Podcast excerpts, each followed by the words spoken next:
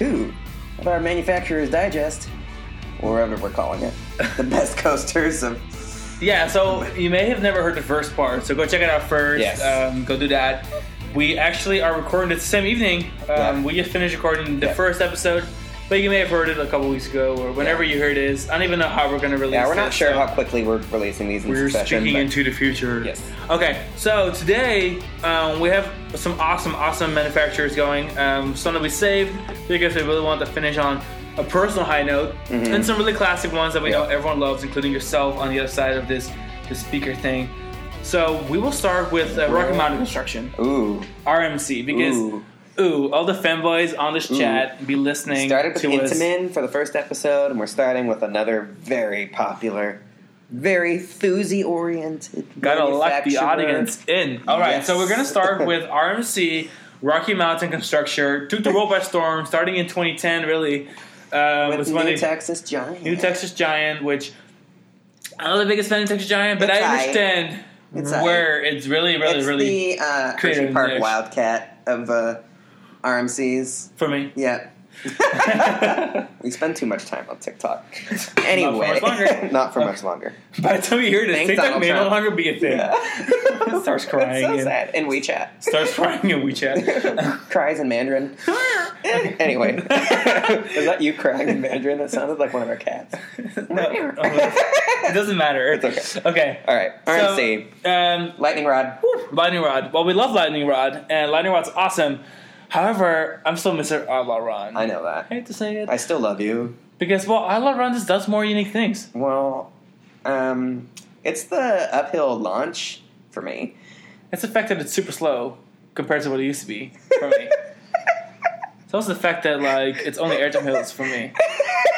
It's just. It's the um, getting crushed in the thighs during the double barrel roll finale on Outlaw Run for me. Okay. yeah. I mean, I get where you're coming from. these are both amazing rides. I mean, these are Outlaw Run is probably uh, aside from like wood coaster Shenzhen. Um, these are like our favorite wooden coasters. We feel very strongly about both of these rides. We've had excellent rides on both Outlaw Run and Lightning Rod on multiple occasions, so they're pretty cemented where they are. And of course, everyone loves Steel Vengeance. Um, It's I. I guess true, true, true. RMCs really is still the Iron Horse stuff. If you know us, you know that Iron Horses are not really our favorite. When we talk about um, Steel Vengeance, we talk about it with love. Um, but we feel like Steel Vengeance is, is one where you feel the shallowness of, of what Iron Horse coasters are currently doing. Because I, I think you if you have like a if you have a coaster that's three thousand feet, you get a ride like okay, how about like Untamed at Walibi Holland? We haven't ridden it yet. Our European correspondents have. On paper, to us, that seems like the perfect Iron Horse coaster. Yeah, I feel like the smaller Iron Horses are more my kind of gig. At some point, they become too big too overdone. It's almost like the original coasters they're replacing, you know? Yeah. Where, like, we pushed it so hard to size, and then all of a sudden I'm, like, no longer into it. I just but really I love Twisted Cyclone. Yeah, Twisted Colossus isn't even that big because you know, Mhm. Colossus was relatively small Wicked compared to Cyclone modern is Woodies. very good too. Wicked Cyclone is really fun, and I really think that for that reason, Untamed is going to be one of our favorites too. Every moment of Untamed is completely unique. Like it has no repeats. Where a ride like Steel Vengeance, I feel like by the time you get to that last third of the ride, it's kind of like okay, we've done this before. There's not much in the back half of Steel Vengeance that wasn't already done better in the first half. And I, so to that end, it's like okay, well, you, maybe you can have too much of a good thing. Like some people think it would be crazy to say that Steel Vengeance is too long, and some people would agree from like an intensity level that it's too much. Um, for us, it's more of like a well, maybe RMC needs a larger bag of tricks, like a deeper reservoir of things that they can do before they try to build a coaster that size again. But I will say But that's just that they kind of displayed that with Z- uh, Zadra, which I've heard really good things about. Yeah. Is that they kind of took some of the original ideas they came up with with their Woodies, like for Goliath, um, and combined it with some of their favorite elements they did on the Iron Horse coasters. But this time they had the complete freedom of building an Iron Horse from the ground up, and it it seems like it'll be one of my favorites too. I think Iron Gwazi is going to be I think Iron Gwazi, yeah, Iron Gwazi for all intents and purposes from the ground up too. There really isn't Yeah, much. I think Iron Gwazi will be our preferred Iron Horse coaster, just because I like the shape of it. It doesn't resemble Gwazi at all. and it's also not very long. I feel like the majority of my problems with RMCs are, over, are, are like when they get too much. Like Steel Vengeance, second half it gets too much. My but, shins hurt after that. but Iron Gwazi will be short but sweet. I think. Yeah. Well, relatively short compared to. I just know, think it's so cool that, I, like like you said, for all intents and purposes, Iron Gwazi is like totally custom ride because it in no way, shape, or form resembles Gwazi at all. Whereas um, a ride like Steel Vengeance or a ride like Twisted Timbers, uh, for example, I feel like the shortcomings of the original ride layout are found back in are, the are layout. com- they're highlighted by an RMC that doesn't do as One much of the as they few could. coasters where that's not the Oh, case. Yeah. is actually Joker. I feel like the fact that they chose to redo a GCI, a Twister layout, and then it's such a fun ride. make it into an RMC. I think Joker is super underrated. Yeah, okay, it doesn't kill you, but maybe that's good. It doesn't run as fast. I mean, we've had some really good rides on it. I've heard of people getting some slow rides on it, so like it is what it is. But uh, again, It doesn't repeat itself this so much. ride I feel like there's only not a single moment where it the- repeats itself. the the fantastic design prowess of GCI um, is highlighted uh, by RMC in this ride instead of um, RMC attempting to compensate for a, a poorly designed ride. They're just taking over. Uh, what is? Oh, I didn't know you had pictures on Roller Oh, Coaster I have a big Database. entry. Yeah, Wow, back, back okay. Before I met you, um, Uh, so my husband has like all of the roller coasters, uh, all the roller coaster photos for Joker on Roller Coaster Database are, Byron, are his yeah. and, and Byron's. yeah. Byron, if you listen to this show, Yeah, Byron, an OG California Coaster King. Um, yeah, that's like I forget about this one, and I shouldn't because I've ridden it. There was that one time I went there without you because I was on a layover. Remember that? And I met up with the Ace North Cal chapter, and we had a good ass time writing Joker. That was really fun. I think Joker really is the underrated, the underdog, of, and that's I'm not saying it because I was really heavily involved in covering the construction of it. I genuinely And- really liked it. and ride. you wrote it with Alan Schilke. and I did ride You rode it with Alan Schilke. Yeah. God, back this feels like so long ago. It's only like four years ago. God, It where was does before time you go? met me, babe. Uh, that's true. That's why it feels like a long time ago. Um, anyways, so um, with this episode, we're going to try and stay on on on time a little better. So we're actually mean, going to yeah. already jump ship. Sorry, it wasn't as eventful a finale for RMC. I mean, shout out to the single roller coasters. Yeah, okay, single rail coasters. Blazer is fun. Wonder Woman's Uh, fun, but they're kind what, of stunt painful. pilot at Silverwood. Woo, Silverwood, good for you awesome. Good job, guys. Very and, excited for um, you. Magic Mountain, if you're listening, uh, I'll be curious. to see how yours will turn out. Yeah. I look forward to seeing the a, world's longest single rail coaster. I look forward to the world's longest line because it's such Yeah. bad capacity. I look but forward also to- for yeah. but also for like I think that the layout for Jersey Devil fits so well. Yeah. where they're gonna put it Magic Mountain, like having it with the dive or the turnaround, like in the dead center of The Riddler um, Plaza. The Riddler, Plaza will be really cool, and it's gonna cross over the water ride. I feel like that explains why they took so many damn trees down when they relaunched that plaza for Justice League. I really okay. Because they were like, going to put a damn coaster over I it. do. I don't think Mountain should have gone with that kind of product because of the capacity. Having said that, it is unique. It is something. It is airtime again. It do need airtime, and I do think it will be a cool fit. So, uh, Mountain, I still give it It's to you. aight. Like it's it's cool. Like, It's alright. anyways, woo, let's move on. We're gonna go to Gravity Group. Um, Ooh, I love Gravity, Gravity, Group. Alex is back in his Okay. um, wooden coaster. So yeah, jumping around on like the, the legacy wood coaster of America Gravity timeline. Craft? Gravity Craft and Gra- yeah, Gravity Craft is one half. That's like the in-house fulfillment for Gravity Group, and Martin and Vleminckx is the contracted fulfillment. Then who did Ravine Flyer? Martin and Vleminckx Oh, really? built it. Yeah, yeah. Martin and Vleminckx kind of got. They're, they're, Oh, all, yeah. the, all the Martin and Vleminckx Gravity Group coasters have, Well, okay, are, so like they have China. 16 to their name. And they've, they've Martin and 45 Vleminckx has built. also Okay. constructed a lot of Oh, they boomerangs? boomerangs. Yeah, they they've done a lot of uh, fulfillment for it. some of our favorite manu. Oh, they they built Hangman. They built. Gauntlet. Okay. Okay, Looks like some of our favorite yeah. uh, American Vekoma models are also installed by Back them. when I would still subscribe to Amusement Today. Love you, Tim. Um, I loved the Martin and Vleminckx ads um, because, like, the year that they built Boardwalk Bullet, Fabulous Oh, they group built ride. Skyrocket to Chimelong Paradise. oh, we rode that. Guys, I'm like dying. I didn't even realize they built all this. Okay, it says it's almost is a fascinating installed. They installed page. Dragster because Intamin doesn't install their own shit. So Zydeco Scream. they installed Thunder Coaster. Uh, okay, I like that ride. That's a fun one. Oh my Okay, God. okay, okay, okay. Focus. Okay. Um, Boardwalk Bullet, which is a fabulous GCI coaster, or a Great Coasters Internet uh, uh, Gravity Group. Fabulous Gravity. Why are you distracting me? Mer- okay, they built Merlin's Mayhem at Dutch Wonderland. How many G and R's can you say? G and R. Gra- Gravity. Great Coasters Gravity International. you keep going. You're Mr. Wooden Coaster. I'm gonna find you Okay. this page. Okay? All right. Okay. Okay. Um, when Martin and Vleminckx installed Boardwalk Bullet, which we rode uh, earlier this year, and we had a fabulous ride on it. It rode it rode like Glory Day Ghost Rider, uh, in our opinion. Um, Hurricane Ike came through shortly thereafter and like beat the piss out of the Texas Gulf. Um, but Boardwalk Bullet was totally unscathed. So in the ads for Martin and Vleminckx and Gravity Group and Amusement Today, they would say like our roller coaster survived Hurricane Ike, like our construction. And there's this great picture of Boardwalk Bullet, and they ran they ran that ad for years. Such great marketing. It's kind of funny that places that needs marketing in like public places, but Yeah. okay. Well, amusement today is is an, you know it's an interesting thing. So I mean, I guess it worked, but you I would now that we're seeing all the stuff that Martin and Vleminckx installed. Now I'm thinking like, why would they ever need to advertise themselves? Obviously, they've got clients everywhere. Oh, what's this? Is that that's the Leviathan at SeaWorld Gold Coast?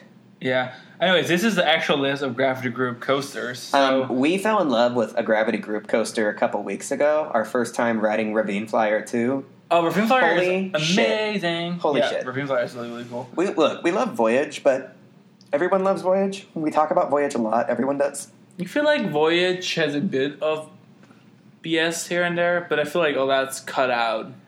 We, Flyer. um, Ravine Flyer has a cooler view of things. We rode. I mean, I rode Voyage for the first time in 2010, and I loved it. It was my number one wooden coaster, and I've never had rides that good on it since. 2010 Holiwood Nights, so so amazing. Oh, you know what we forgot to talk about when we were talking about CCI? Boulder Dash. Oh yeah. I think Boulder Dash was like kind of a a, a, a, a blueprint for Gravity Group. Of course, for those of you who know, I mean, when when Custom Coasters International disbanded um, in the early 2000s, they came back to life in a variety of ways, including, I mean, Great Coasters International had already branched off of uh, CCI in the mid 90s. Uh, Denise Dinn uh, transferred to S&S to launch their wooden coaster branch, um, which saw moderate success. We've ridden a few of their, their wooden coasters.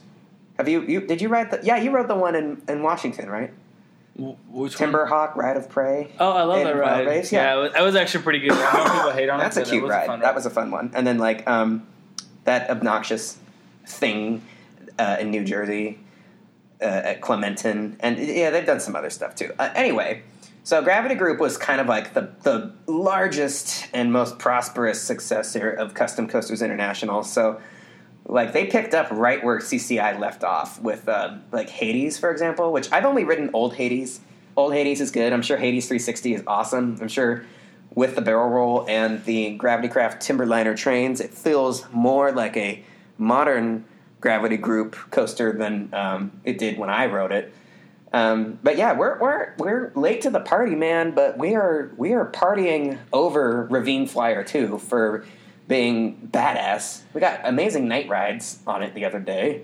The majority of their products, actually, um, especially current products, are all international. So Yeah. um, Well, yeah, there's a couple of the big ones, but Doesn't Martin and Vleminckx handle most of the China installations now and like Gravity Craft? Well, they does- built them, but they're still Right. all listed under Gravity Group. Well, yeah, they're all. Gravity Group, but I mean, like Gravity Craft, I think does more of like Europe and America fulfillment, and and Vleminckx does all the Asia products. Yeah, not- either way, it's a lot if I'm not more outside the U.S. than inside all the U.S. these jungle currently. trailblazers. Okay, okay, Cuchulainn in Ireland at the potato chip factory, the Tayto Tayto Crisps potato chip factory amusement park. That is an amazing ride, and it's really our only experience with like the Neo GCI on like a big scale. we've ridden some of the smaller Neo GCIs. Mine Blower is right in our backyard. Such a great ride. You can't really ride it more than a couple times in a row without getting a migraine, but super cool ride. Switchback is amazing. Our cat is playing with a shoelace. It's pretty cute. Um, Gravity Group is the kind of company, man. They will build the biggest or the smallest coaster and just kill it. Um, but yeah, I think Cuchulainn is up there. We're The again, Jungle Trailblazers look really cool. Jungle Um, Trailblazers look great. which is like the other one China's that we were talking- obsession. Oh yeah, I guess that was it. Yeah, Switchback. Switchback is lit, and I would love to see another Switchback get built. I hope that the rumors are true about Dorney Park getting a larger version of Switchback. That might just be enthusiasts blowing smoke and Dorney Park enthusiasts going stir crazy after a decade of no new coasters. Um, okay, all right. So we're gonna Stay we're in gonna, Ohio. We're gonna stay. We're gonna hop back in time. We already talked about CCI in the last episode and also this episode for a little bit. Now we're going back to the Dinn Summers era, which started. That was born out of Kings Island's bonkers pet project that ultimately grew into the Beast.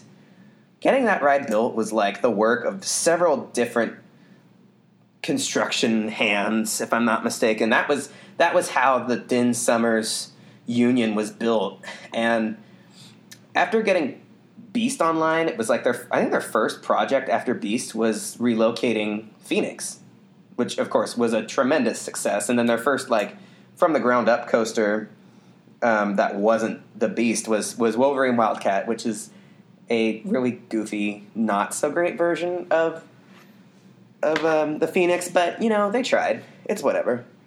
What are we doing? What do you do? Oh, you need the pen. I'm sorry. the best thing that Dinn ever did, in my mind, um, gosh, look at all these coasters that turned into Iron Horse projects. Okay, Yeah, there's not much left. God, Georgia Cyclone was so freaking good. Like, I was sad when they closed Georgia Cyclone. That was a good ass ride, even though it was violent as hell. But that drop off the second turnaround, that ride would put you in your friend's lap.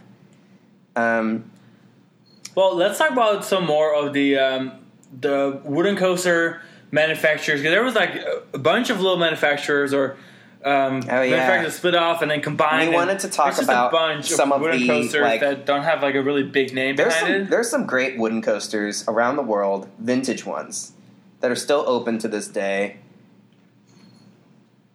and Um, we call them the Oddball Collection. yeah, we have like a whole collection. So of we have like this whole list of them. If we Oh, yeah, bore you, just skip looking- ahead. I'm, but I'm sorry.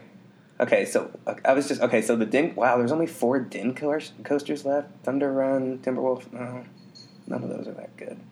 They'll, they'll all be RMCs someday, probably. Who knows? Timberwolf isn't bad. I look forward to taking you on Timberwolf. Um, anyways, okay, so going down this list of like vintage wooden coasters, a lot of these I've ridden, which is why I wanted to talk about them. Um, going in alphabetical order as far as like vintage coaster companies and, and designers and whatnot, here's a really oddball one. The Tyrolean Tub Twist at Great Yarmouth Joyland Amusement Park was built in house by a man named Horace Cole. The cool thing about that ride is it is the only living example of the Virginia Reel style coaster. Yes, it was a real coaster. It wasn't just Roller Coaster Tycoon. You know, it was a real thing where you sat in like this tub, four you and three of your best friends, and you'd spin around on this wooden coaster trough thing. Tyrolean Tub Twist is like a powered coaster too. It's got like a a, a, uh hot rail of sorts that not only pushed the ride up the initial hill, but also helped spin the tub. Super cute ride. And then um, just across the way, Great Yarmouth, man, that is such an amazing town if you like vintage wooden coasters because they have the Tyrolean Tub Twist at Joyland, and then they have the Great Yarmouth Scenic Railway at Great Yarmouth Pleasure Beach. doesn't that, doesn't that ride have like five bench trains? It has five bench trains. It is one of the only examples of a roller coaster that you can find. It's a scenic railway, so that's part of it. Scenic railways always had like these giant, almost like church pews. Um, but this is one of my favorite coasters ever built. It was designed by um, how can you can you pronounce this in a way that is appropriate? Uh, Please point to me. Eric Eric Haig. Oh yeah, um, Erich Heydrich. There we go. That one. That guy uh, designed Very German name. the. Great Yarmouth Yeah. Scenic Railway. That ride is a masterpiece. Um, beautiful, airtime laden ride. Um, just a sight to behold, and just down the street from the uh, the only example of the uh, Virginia Reel Coaster. What else are we going to talk about? Oh, we have to talk about the Coney Island Cyclone. It's the only Vernon Keenan roller coaster design left. Such a beautiful ride. That's another one with those very long vehicles, four bench trains. The original Coney Island Cyclone is still the only Cyclone clone that features four bench trains. The one in Astroworld at Six Flags Astroworld in Houston opened with four bench trains, but that was that proved problematic. It's hard to believe that PTC built four bench trains at one point, and I think there was only a couple coasters that ran them. The Texas Cyclone was one, and the Beast was one, and they both ran them for a relatively short period of time. In fact, I just noticed earlier, looking at the Beast, um, it used to run four four bench cars. Now it runs six three bench cars. So, if my math is correct, that means the trains got bigger, right? Four four bench cars. Four times Sorry, four like two is more. Then Um, three times six, isn't it? Wait, I thought. Okay, yes. So. Yeah. Yeah, it's 18 versus 16. 16, yeah. yeah. But I guess it doesn't really matter. Random clears aside. the train pretty well. but yeah, Or the track. It's Coney Island wide, the train's Cyclone was in danger of being demolished at the time, and Astroworld wanted to relocate it. That was cost prohibitive. That was still 10 years before the first like modern successful wood coaster transplant took place with the Phoenix. So they ended up just building their own because they already had their Coney Island themed area drawn up. It's really a shame that the Texas Cyclone's no longer with us. That was a cool ride. Um, oh, let's see. Okay, so uh, Miller. Got to talk about Miller. Got to talk about the Big Dipper at Blackpool Pleasure Beach, which is one of my favorite wooden coasters. It's like in my top ten wood. Um, a lot of people find it too rough. It's kind of rough on the spine a little, but it is just a cool, funky, bizarre ride. Four bench trains again, like just a crazy, or is it three bench trains? I can't remember. It's got really cool OG train. Can you pull that one up? You should pull it up. This is at Blackpool Pleasure Beach, Big Dipper, and if I and I just remember the trains somehow articulate these really tight, flat turns despite having these really long. I think they're three bench trains. Uh, they're four bench. Are they? Oh, they are four bench trains. Look at this picture of the station here. Coming out of oh yeah, they are four bench trains. Coming out of the station, I mean, it has this tight little turn, and the and the vehicles can separate so far to actually safely ar- articulate around that turn. Such a great ride. Um, of course, Americans um, who love Myler obviously love Kennywood with its collection, uh, or M- Miller, not Myler. We talked about Myler in the last episode. Uh, Miller, Thunderbolt, Racer, and Jackrabbit. Just fantastic old wooden coasters with, I mean, the Thunderbolt and um, Jackrabbit still run, I believe, their original rolling stock. Uh, Thunderbolt's got those National Amusement Device Century Flyers, um, which are some of my favorite rolling stock ever ever conceived. In fact, speaking of National Amusement Devices, we rode the Wildcat at Frontier City this year, which is one of That the was last. really fun, It was one of the. It's one of the last remaining National Amusement Device projects in operation. Um, and then on a more tragic note, I don't think Montaña Rusa uh, at La Feria is long for this world. Ever since the uh, Chimera incident, I think that that ride, that whole park is is selling off all their assets. A couple weeks ago, we noticed a lot of their rides surfacing on ridesforyou.com. Um, I don't know if that wooden coaster has a future, but that is a very cool ride, uh, a masterpiece by National Amusement Devices. At one point, it was the longest roller coaster in the world, 8,000 feet of track because it's a Mobus Loop racer. It inspired the iconic Colossus at Magic Mountain, another National Amusement Devices ride. And then there's um I need to talk about RCCA. Oh yeah, wait. Everyone loves RCCA, but also they hate him. Are you wait? We still have more of these oddball guys though. We talk about you talk about RCCA for a second. I Well, can rest myself. I don't really know as much about wooden coasters as you do, which is why you're the one talking right now. um, but RCCA is famous for the worst wooden coasters in Europe, which are Bandit and the ones in Spain um, what's it called again? A Coaster, Coaster Express, Express. and Warner Brothers and Magnus and Colossus. Madrid. And then Magnus Colossus is also RCCA, so there's a lot of American added terrible wooden coasters in Europe. Um, and then there was the world famous Son of Beast, which is also by RCCA, which stands for Roller Coaster Corporation of America. I rode Son of Beast the year after it opened. I thought I was going to die. it hurt so fucking bad. It's just It funny because both Son and Beast, terrible. Off Beast, and Bandit had the premier trains that were designed for wooden coasters, which I kind of liked them on Bandit, but they're definitely a little a little heavy on the tracks. Um, unfortunately, I never got the chance to ride. What's it called again? Uh, and Beast. No, you were very fortunate to not have had to have subjected yourself. to I was a child. I didn't know better. I mean, the fact that anyone thought it was a good idea to build a Hyper Woody was already dumb. I mean, it can be done, but like- not by RCCA. Well, now it can Yeah, be, I mean, not back when that was being built. You it know, was it was it was it was big bad. It was it was so and people talk about that ride like it was like the greatest thing that ever had happened and it's like no. The ride sucked. It looked cool. It wouldn't have even made a good RMC, I don't think. What are you doing? Okay, and then okay, before before you all fall asleep, few more oddball wooden coasters. I have to talk about the Vettel coasters, Lakeside Cyclone at Lakeside in Denver, and the Conneaut Lake Blue Streak, which we didn't get to ride that when we were in that part of Pennsylvania. it's funny. We literally drove by it the other day. Yeah. On our way to ride Ravine Flyer. Would have been fun to got you know to have gotten the credit, but um, I'm sure we'll be back because it's only about an hour. They're pretty close from to Cedar. Point. Yeah, Like it's not too bad. well, Cleveland's an hour from Cedar Oh, Point, Oh, Cleveland but, Point. Yeah. but yeah, they're pretty close. Um, those, I mean, I love the Lakeside Cyclone. That thing is a classic. What are you doing? Just I'm scratching my leg. You're scratching. You look like you're just gonna. It's late. It looks like he's ready to put his head down for a nap because he- really I have to make him leg. listen to me talk about vintage wooden coasters. Um, I'm gonna talk about Bill Cobb later because that's a bit of a long. You can contribute to the Bill Cobb conversation because you've ridden Judge Roy Scream. I love that ride. That's a cute ride. it's like weird location. Yeah, I guess we'll talk about it now. Judge Roy Scream is fun. I remember staying at that hotel right across the street and just like seeing the whole ride and just like watching it from my hotel room. Well, it's kind of cool because even though the the side of the road is kind of ugly, um, it's nicely located compared to where the park entrance is and where I drive into the park, and having that singular old classic wooden roller coaster standing over the water. It's so majestic. It's nice. It's cool. It kind of helps with it not feeling dwarfed by modern coasters because Mhm.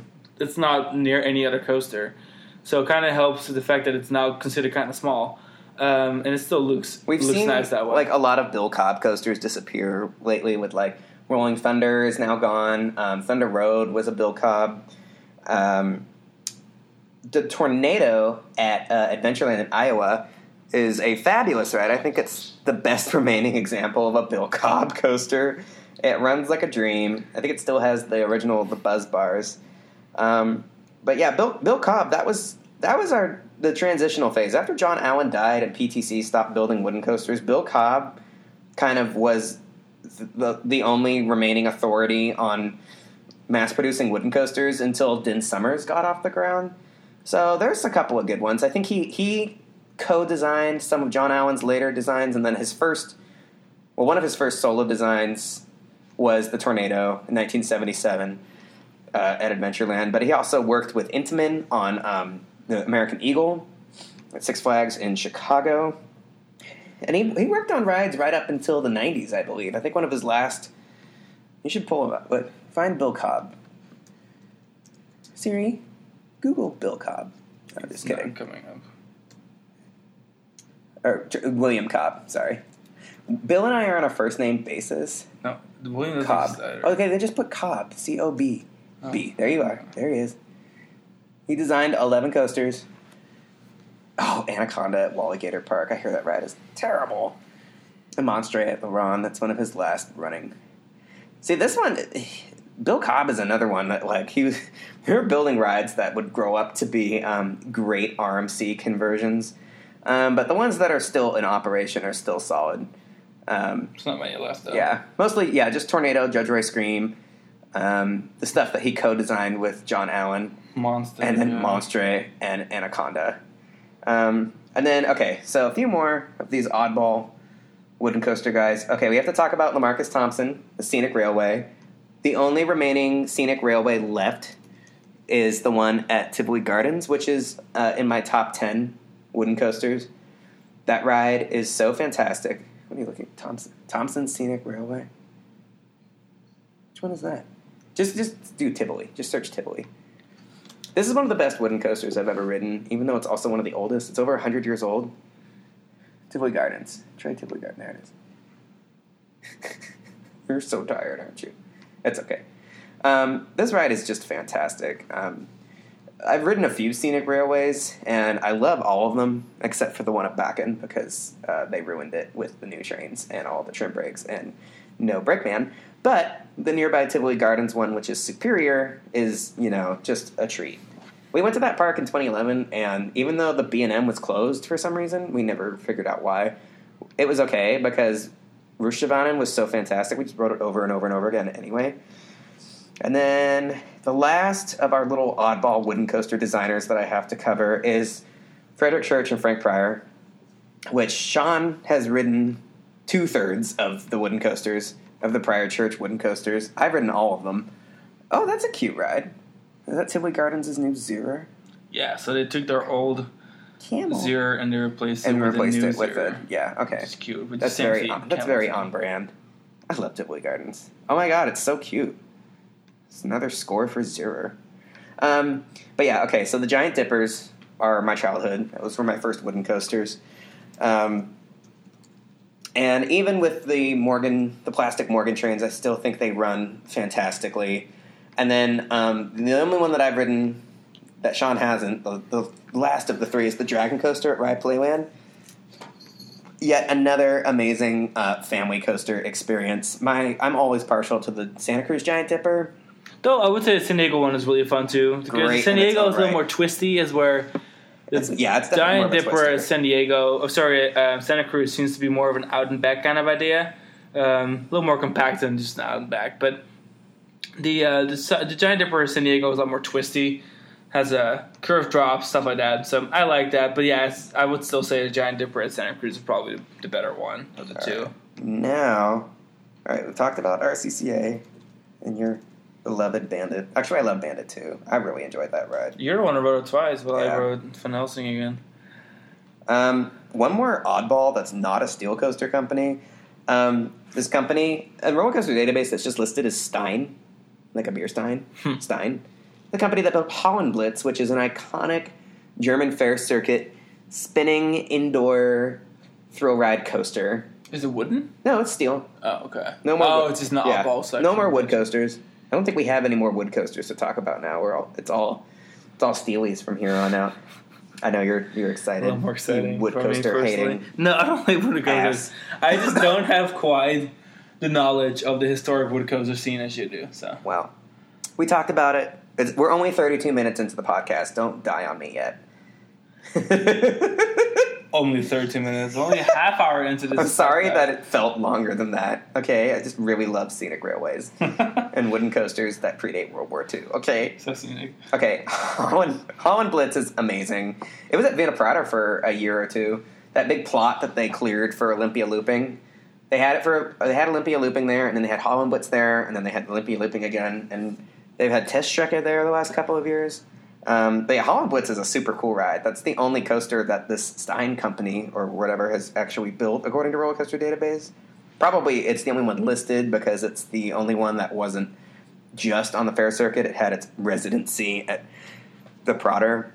I mean, the Olympia Looping is only on Roller Coaster Database because it was um, at the Prater, and that's actually a good segue. Let's talk about. You want to talk about Schwarzkopf, or do you want to save that one for later? We can talk about You want to talk about Schwarzkopf? Olympia Looping is Bay. So are the other Schwarzkopfs. Um, I still think that a really good example of a Schwarzkopf kind of combination of their best products is Revolution, and Magic Revolution and Mountain. Magic Mountain. Not only was the first successful vertical loop in a modern coaster, which also happens to be one of the more intense ones, it also uses a track type that is a speed racer track type. Yeah, So kind of like it's technically a Jetstar. yeah, so kind of imagine uh, the Wizard, a Great America, um, whichever one. Kind of imagine that sort of track style, um, that sort of design when it comes to the total infrastructure. But it has actual hills, and it has it's a terrain coaster. It's long. It has great pacing for a coaster that age. It's it really, beautiful. it really so just kind of combines a bunch of Schwarzkopf's best asset. best assets, especially back when these rides were open. These were, you Mhm. know, some of the biggest, most significant roller coasters ever created. And I think that uh, Revolution is a good example of what they were able to do. Um, another good one would be Montezuma's Revenge. Montezuma's Revenge because obviously we love the shuttle loops. They were the so. last remaining innovative. Shuttle loop in its original location. and then, well, Turbine never was relocated. Turbine. Um, Oh, yeah, uh, the last, and it's in, in the United States in its original Yeah. Because Turbine, and then also Nagashima Spa Land. Yep, there's is Shout out to their place. collection of Schwarzkopfs, their shuttle loop and their looping star. That fun. My, my first two coasts that went upside down were both um, Schwarzkopf. My first one was Looping Star, Walibi Holland. Second one was Revolution of Magic Mountain. Um, and then from there, you know. Wait, looping star at Walibi. You mean uh, Slagharen? Slagharen, sorry. Wow, wow, you are tired. It's okay. It It's right. happens. I got uh, you. Um, there's so many Schwartz. The Schwarzkopf would could be another whole ass episode of like the Schwarzkopf Intamin B and M lineage and legacy, that family tree of like German and then Swiss engineering. Um, you talk all night about Mindbender at Six Flags Over Georgia, Shockwave at Six Flags Over Texas, um, Jetline at Gröna Lund, uh, Liseberg Banana. Liseberg Banan, it's not that Liseberg hard. Bananan at, at Liseberg. Um, everything right down to their little production models. We've had some great Schwarzkopf rides. We've got some new Schwarzkopf credits this year. The Jetstar 1 at Indiana Beach was fabulous. The Tigger coaster. But also Silver Bullet at Silver um, Bullet. Six Flags Frontier, Frontier City. City. It was great because you know my first looper was that exact model, a looping star Mhm. model. But now I got to kind of rewrite it Yeah. as an adult. Only downside was that like the leg room is just so The miserable on these not things. the best. Yeah. Um, Which is why I don't really ride. I, I like Shockwave a lot, and I really like um, Mindbender. Mindbender a lot, or whatever it's going to be called, the Riddler. Yeah, Riddler, Mindbender. Riddler Mindbender. It's just that um, the Schwarzkopf trains have really terrible leg room. You would so think for a German like, company that they would have done more. Yeah, Germans are smaller too. Back when I was a you know I guess an up and rising manufacturer. But that's another credit to like uh, Olympia Loop or not Olympia Looping, um, Revolution because it's got that custom train configuration. The leg room on Yeah, Revolution. the, is- the original Revolution better. trains were had great leg room, and now even the new versions they built for the ride are, are, are awesome. So, shout out to Revolution Every, again. I just feel like every Schwarzkopf is sacred. Like, there's so many great ones. Apparently, one of the Lasso loops, they had these like they were like barren curve rides, but they had a loop in them, and uh, one of the Lasso loops like resurfaced and is being reinstalled. It was like it had disappeared for 17 years, and it like re- rematerialized in Russia. I don't know. Um, and then like Bullet at Selva Magica, priceless. The uh, the Vienna looping, which ironically never actually operated at the Vienna Prater. It was built for the Prater because they wanted a Schwarzkopf shuttle loop, but they only had a square plot. So they're like, we're going to make a Schwarzkopf shuttle loop in the shape of an ampersand and fit it in this plot so we can open it at the Prater. They tested it; it was too loud, and the local residents were like, "This ride is so freaking loud." yeah, it's weird because it was one of the coolest designs ever made, but Yeah. it just didn't work out and it ran a seven-car train. I mean, that thing was so so intense because they are loud. Because They're very just in general, loud. the um, the track types for Schwarzkopf generally use a box track that's hollow for their loops, which Mhm. means that like the moment it hits the loops, it just it just sh- it just shatters. It just sounds like the sound barrier. It sounds like a thunderous The sound barrier which just is why gets- Slagharen's Looping Star was actually dubbed Thunder Loop, and it was even the logo on the trains. Yeah, Because every time it hit the loop, which is still the case, it would sound like thunder, Yeah, which is kind of cool. But yeah, I think their best. I think Olympia Looping really was like his greatest, the, the Schwarzkopf magnum opus. But I, the more I think about it, the harder it is for me to pick. Like, oh, what's Schwarzkopf's best coaster? I'm like, it depends on what kind of mood I'm in, because there's just so many good ones. You know, now we're gonna move to one of the biggest manufacturers on our list, Golden Horse. Golden Horse. Golden Horse. We're actually Golden Horse MVP. fanboys.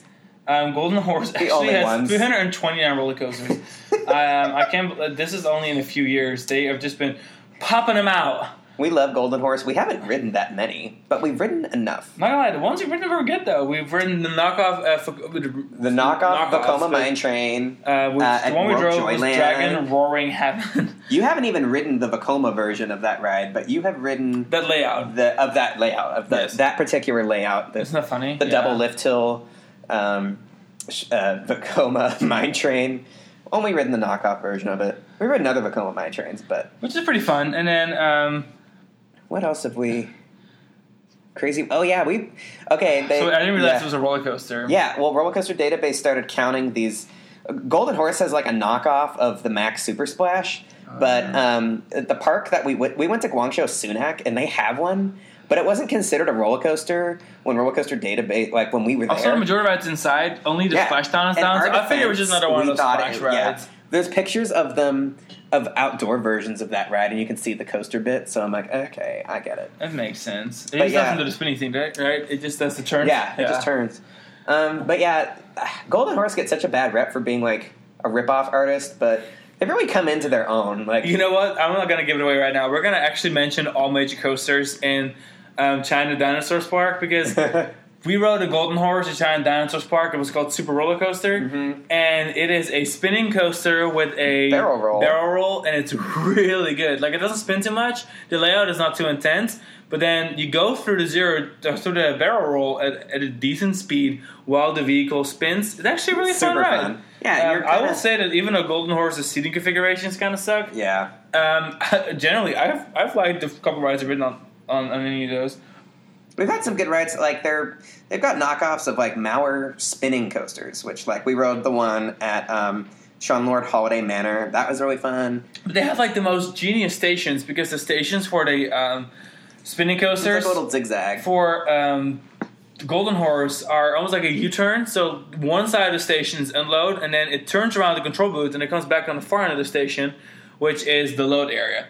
So I don't know. Golden Horse is cool. I know they ripped off stuff, but They're uh, I one of think the- the, biggest rip-off companies is not Golden Horse. They have a lot of original stuff too. They're one of the only companies building tilt coasters, and They got a even bunch of though them now. you know that's like okay, like they're quote ripping off of like Vekoma and their tilt coasters. Honestly, like they they call them broken rail coasters, and they don't look anything like the Vekoma version. And Vekoma's not really selling a lot of those. I mean, I don't know if it's just because they can't get people to buy them, or if they're not really producing them anymore. But damn, like. Golden Horse is having success with the Broken Rail product line. They've sold like four of them. Um, they look really fun. The most recent one, the one that opened in Suzhou, has like a really dope layout with a cobra roll and a dive loop. Um, there's, there's just a lot of. If you go to China and you go to a few regional parks, like you would inevitably come in contact with a, a golden horse, and they're they're they're kind of the butt of the joke for a lot of people. But man, I think they're fun. I think we've ridden a lot of good ones. Everything you know, everything from kitty coasters to They definitely brought some Thrill very famous concepts back from the dead, like a tilt coaster. Mhm. Um, they, yeah, they definitely take hard inspiration from from Western manufacturers, but they do offer a price point for parks to add these attractions that would never be able to afford health, you know, healthily a Western manufacturer. So it is cool for the industry down there, and a lot of parks that we're seeing that are major chain parks, like the Sunac parks, which used to be the Wanda parks, as well as the Happy Valley parks, is that they'll have several Western manufactured rides, usually two marquee Western manufactured rides, Intamin, B&M, GCI, um, and then they'll have like one or two Golden, Golden Horse Horse, or. BSA coasters. Yeah, And BSA. BSA is Beijing. God, what is it again? Beijing something. Beijing. Okay. Well, you're the one that has the roller coaster database pulled up. I know, but BSA. BSA will not come out. Just I type know, in that's Beijing. Beijing. Shibaolai. Oh yeah, so Beijing Beijing Xibaolai. Xibaolai has 103 coasters, including We rode. That's in Flaming Beetles, right? At HB World. Is a Beijing Shibaolai. um, let's try to figure it out. That's a big thing for them. Is their spinning coasters. The, the Chinese just love spinning coasters. All of the like Chinese manufacturers well, they do have those. do spinning. Oh They do yeah. have the knockoff. The Um, knockoff Maurer. We're gonna talk about Maurer later too. Maurer is Maurer's actually next after underrated. this, so yeah. Let's see. They have. We rode a cool spinning coaster called Flaming Beetles, and it was located over In in HB World. HB World, and it was a really nice spinning coaster. It was intense, kind of scary, but it was really fun. Um, I'm not. I'm not seeing it, so I don't know if it's Wait, actually. go back to uh, page one because it would be I, right? I for inflaming. Yeah. it's Or, is it was it flaming? I could it's possible to see. inflaming with an I. Flaming. It's not. It's not on here. Is it a different company? Okay, go to HB World. Now I'm curious. It's right there. All right. Who built this ride? I could have sworn it was these guys. It is Oh, Beijing. it was the other. Oh, Beijing. There's like 18 others. There's like four companies that built roller coasters, uh, house like based out of Beijing. So Beijing Jiwa, uh, amusement devices built in Flaming Beetles. That's what it was. But BSA is definitely the bigger one, and they are known for some of the um, the bigger are the coasters that we rode. Through, oh yes, okay. The BSA coaster that we rode that like was amazing to us. Everyone knows about Mack Rides and their uh, Arthur suspended um, dark ride coaster. BSA built a knockoff of it. Uh, for Guangzhou Sunac, and it's called Garden Fantasy. It's it actually was really super, fun super fun. That's by far the most interesting BSA coaster that we've ridden because um, it's something that they're famous for, like all of their SLC knockoffs, Golden Horses too. We haven't ridden a knockoff inverted coaster. Well, the yet, cool thing is that they actually started designing their own layouts, and Yeah. so there is a couple of uh, theme parks around Oh, China, the Nanchang Sunac including Nanchang Sunac, Yeah. which you mentioned in episode one has that crazy big Intamin, um, and, and Python, and Bamboo, Forest. Forest. Um, but they have a you know again this is this is the formula that they're using down there is that the parks will have two major Western manufacturers and a couple of knockoff coasters. But this coaster started designing their own SLCs Yeah. with their own custom layout. So they took the, the track and support. That's a types. fabulous layout. The layout is interlocking corkscrews. It's it got a vertical loop, a cobra roll, roll. a couple of overbank turns, a zero G roll, and a double interlocking corkscrew. and it's called Soaring Dragon and Dancing Phoenix. Super Yeah. China. Love Yeah. to see it. Oh, look at this logo. It looks super dope. Ooh, does Can't wait to ride. dope. Anyway, so yeah, uh, this coaster, this park manufacturer. I'm Yeah, sorry. it's all right. looks kind of cool. Uh, I'm excited to actually try out some of the some of the other products. Um, but so far, it looks it looks pretty looks pretty cool. We had to include it because there's 103 major coasters they built, Mhm. um, and we wanted to give the Chinese manufacturers some more representation. Just because um, you know Yeah. they're usually hated on, but I don't think It's- people necessarily I never understand. imagined that we would have ridden so many coasters. I mean, growing up, I never. The fact I didn't even know that roller coasters were being manufactured in China. Let alone now we've ridden multiple coasters from multiple manufacturers that really don't see much activity outside of China. I just think it's important that we mention these these manufacturers and that we put a little bit of an emphasis on them. It's because the industry expands beyond the U.S. It expands beyond Europe, and we've had several encounters over the last couple of years where we're really, really excited to be talking about and sharing with each other and with our audience about international projects, predominantly Asian projects, which are the least covered by you know significantly less covered than the than the U.S. and European projects. But then people don't seem very interested because um, they don't necessarily will ever go there, or they think they'll never go there, or they just you know they don't necessarily are that interested because it's not big flashy B&Ms in the West. However, I do think that that's somewhat ignorant because this market in Asia is growing so quickly. And yes, it has big Intamins, has big B&Ms, has big GCIs. Like they have significant coasters. Vekoma is like having a field day out there with all their big clones and all their big projects Vekoma's got like 30 roller coasters under construction in China. in China. now. So it's like one of those things where like we cannot ignore this market, especially if we lo- claim to love the industry. And it's also one of those things where we also have to understand that within that market, within the industry, BSA and Golden Horse are filling important Yeah. gaps. So like we can bitch about them being knockoffs, but we would never see some of these parks ever existing without these coasters. And it's a quality and a quirk of them of that region that is so important and so characterful to Also, to that market. At I the think end of the we- day, why not like, talk about it? It's not fair to like give the Chinese companies crap for quote like ripping off other companies when like the nature of the beast. This is a this is a free market and companies are are taking influence from each other and doing different but similar things all the time. BC is a cool example because we're looking at the fact that um, Maurer made wild mice that looked exactly like Max wild mice, and then Gerstlauer went and built bobsleds out of that Yeah. basic model, right? And then now we're seeing that yes, Vekoma's SLCs have been ripped off. However, custom layouts have existed. Now we're looking at stuff like custom- Nanchang, now they have which are really cool layouts too, like- and custom track Like. So it is Golden Horse doesn't even you use You got to start somewhere, and if it the- means ripping the- off, yeah. then it is what it is because the market just doesn't quite have anything else. Like, what are they gonna do? Be so innovative? Because Yeah. anything that's innovative is either stolen or it's an actual Western company. Yeah, So I don't know. It's yeah. just like a market quirk, and I don't really like to hate on it. And I think that this is a super fascinating market. And even though we're privileged enough to maybe go get get to some of these coasters, we probably will never get to all of them because there's just too many. Yeah. I'm kind of, I'm kind of happy RCDB knows all these. Yeah, us too. all right. So next Yeah. up, we're gonna talk about Maurer. Oh yes, Maurer. Maurer. Yep, from the knockoff Maurer Skyloop coasters to the real deal I didn't even Um, like the Skyloops that much. I thought it were kind of. We I think that the new Skyrockets credit- from Premiere That was a new way credit cooler. for us this year. Was the X coaster in Arkansas, Yeah, at, I had um, ridden what's others- Magic Springs. Magic Springs. Yeah, I was looking Magic, at, like, Magic little- Springs and Crystal Meth. we people there have a life. No, we actually okay. we really liked that park. Big Bad John was awesome, and Gauntlet. It's a solid collection of rides. But yeah, X Car Coaster. I've ridden a couple of the Maurer Sky Loops.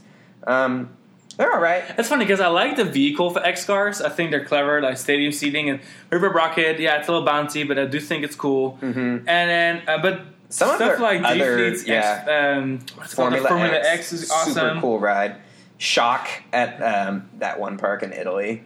Yeah, What's whatever. it called? I never know. Mar- Mar- Rainbow Miragica Land.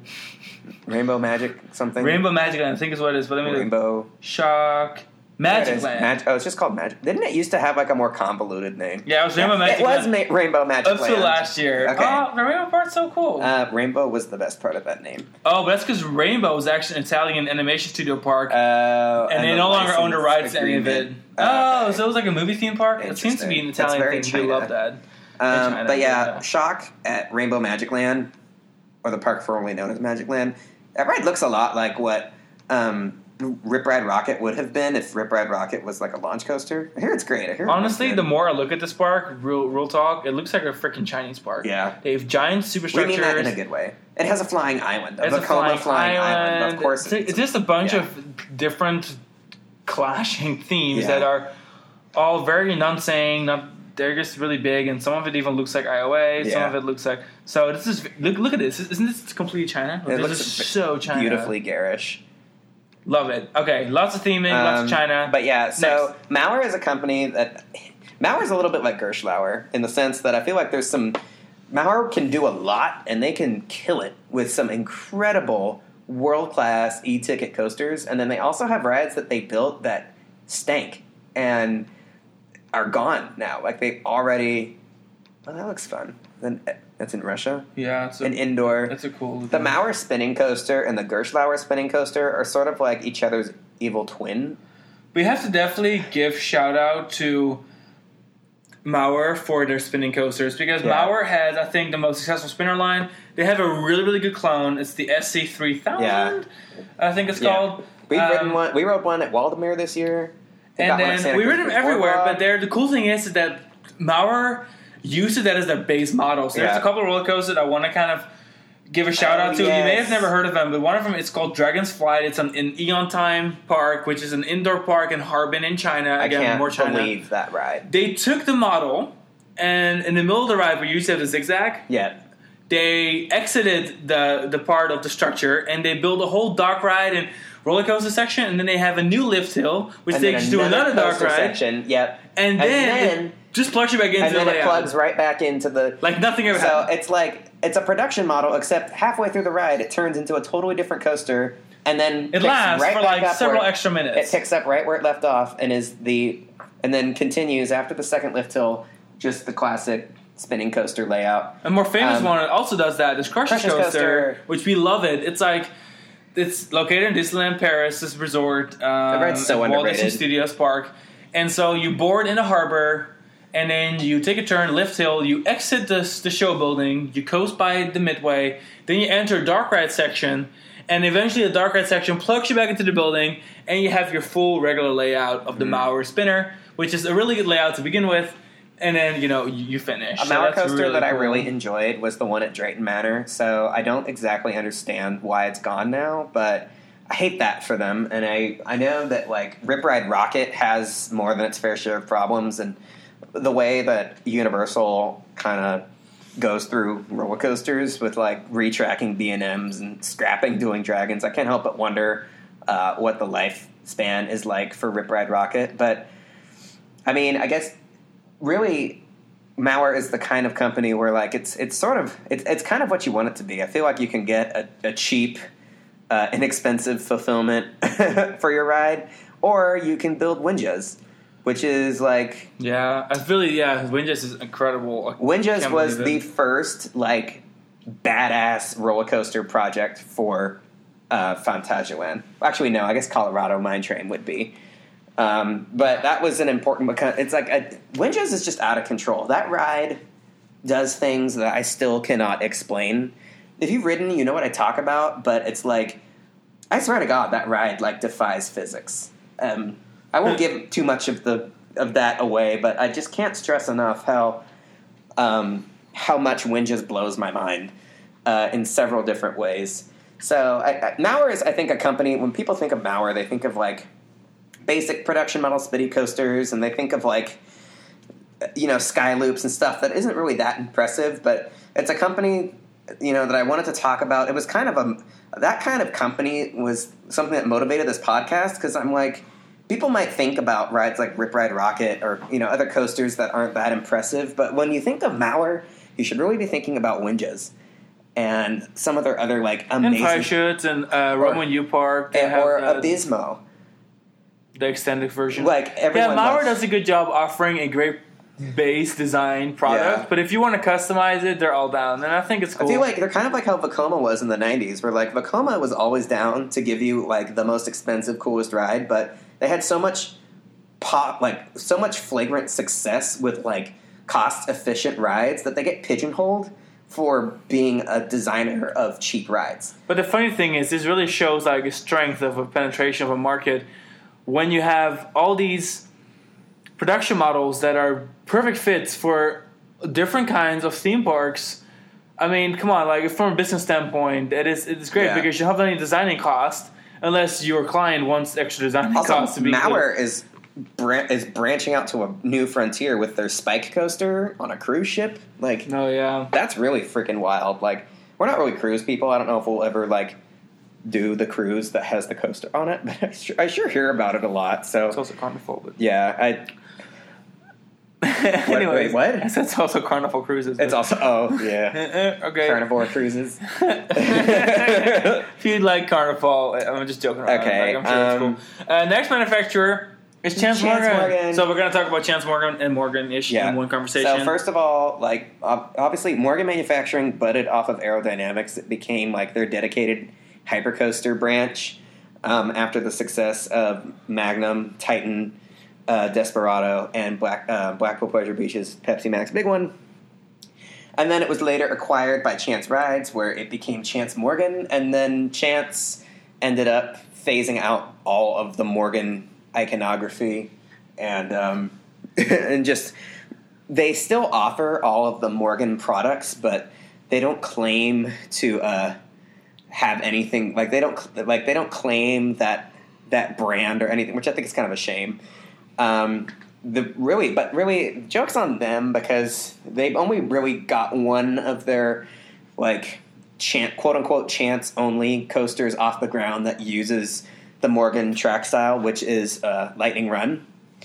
Fabulous ride, really amazing. Kind of like what I wish the Intamin Megalites were like, like a really intense, thrilling coaster. Um, but I just find it weird that Chance wants to like take full credit for that ride and that like track style and everything that that ride does. When really, like that This is a technology, very modern version. that Yeah. technology, everything about that ride was what they acquired with the um, Morgan acquisition. with the Morgan Yeah. acquisition. So it's I, I still when I ride that thing, it's like this has the same track bed as Phantom's Revenge. Like it's still a Morgan to me. It's a fun ride. Um, I can understand why it didn't fare so well because the price point's kind of high Yeah. and the product you get is not that unique. But we're going to talk about some of the more unique products of the. Um, Morgan manufacturing, Morgan manufacturing may not have been around for very long, but They got some they cool ever leave an impression. good leg room. But uh, yeah, so I want to give a quick shout out to Steel Eel. I think it's super underrated. Yeah, it's not very tall, but it, it does that ride Mm-hmm. Yeah. really well. But of course, the big, big coasters we got got to mention I- are Lose sleep at night trying to decide which is my favorite Morgan, Steel Dragon 2000 or Phantom's Revenge. Like I literally could not tell you. Steel Dragon 2000, we think we've ridden all the Gigas except for Red Force, if that counts. Um, we've ridden all of the Giga coasters, and Steel Dragon 2000 is our favorite Giga. Yeah, it's well traditional lift hill gigas. Steel Dragon is our favorite by a significant margin. It is incredibly long.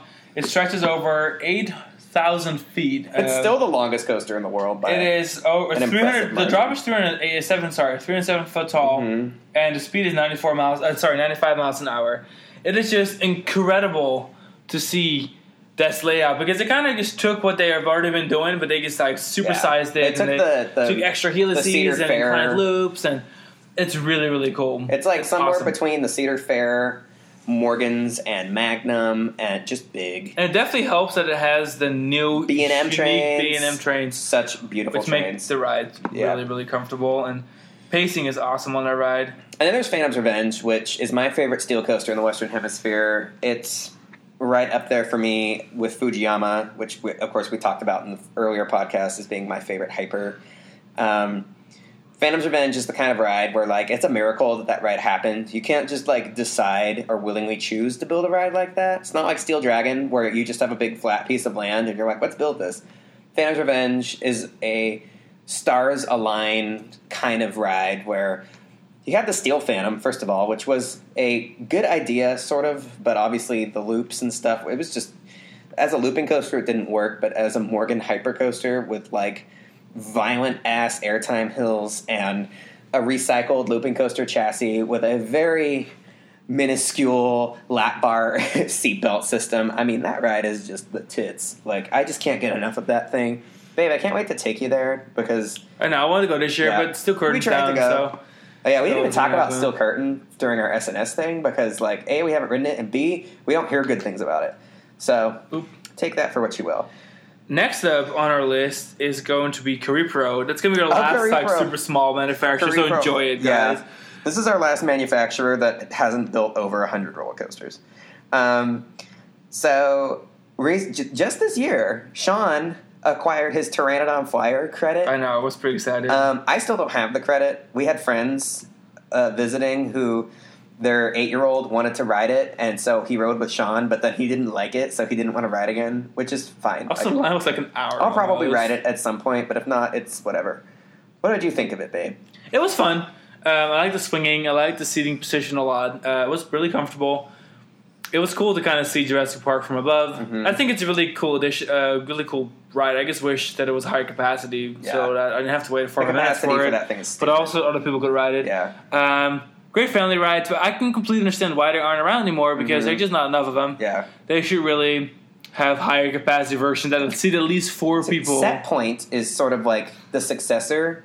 There's some confusion about Pteranodon Flyer and like who did what, but apparently Caripro started that project and then went bankrupt in the process, and Set Point like continued it. Set Point was famous for Roller Soaker at Hershey Park and the Flying Super Saturator at Carowinds. I rode Roller Soaker, but not Flying Super Saturator. Uh, Roller Soaker was fine. It- the capacity sucked.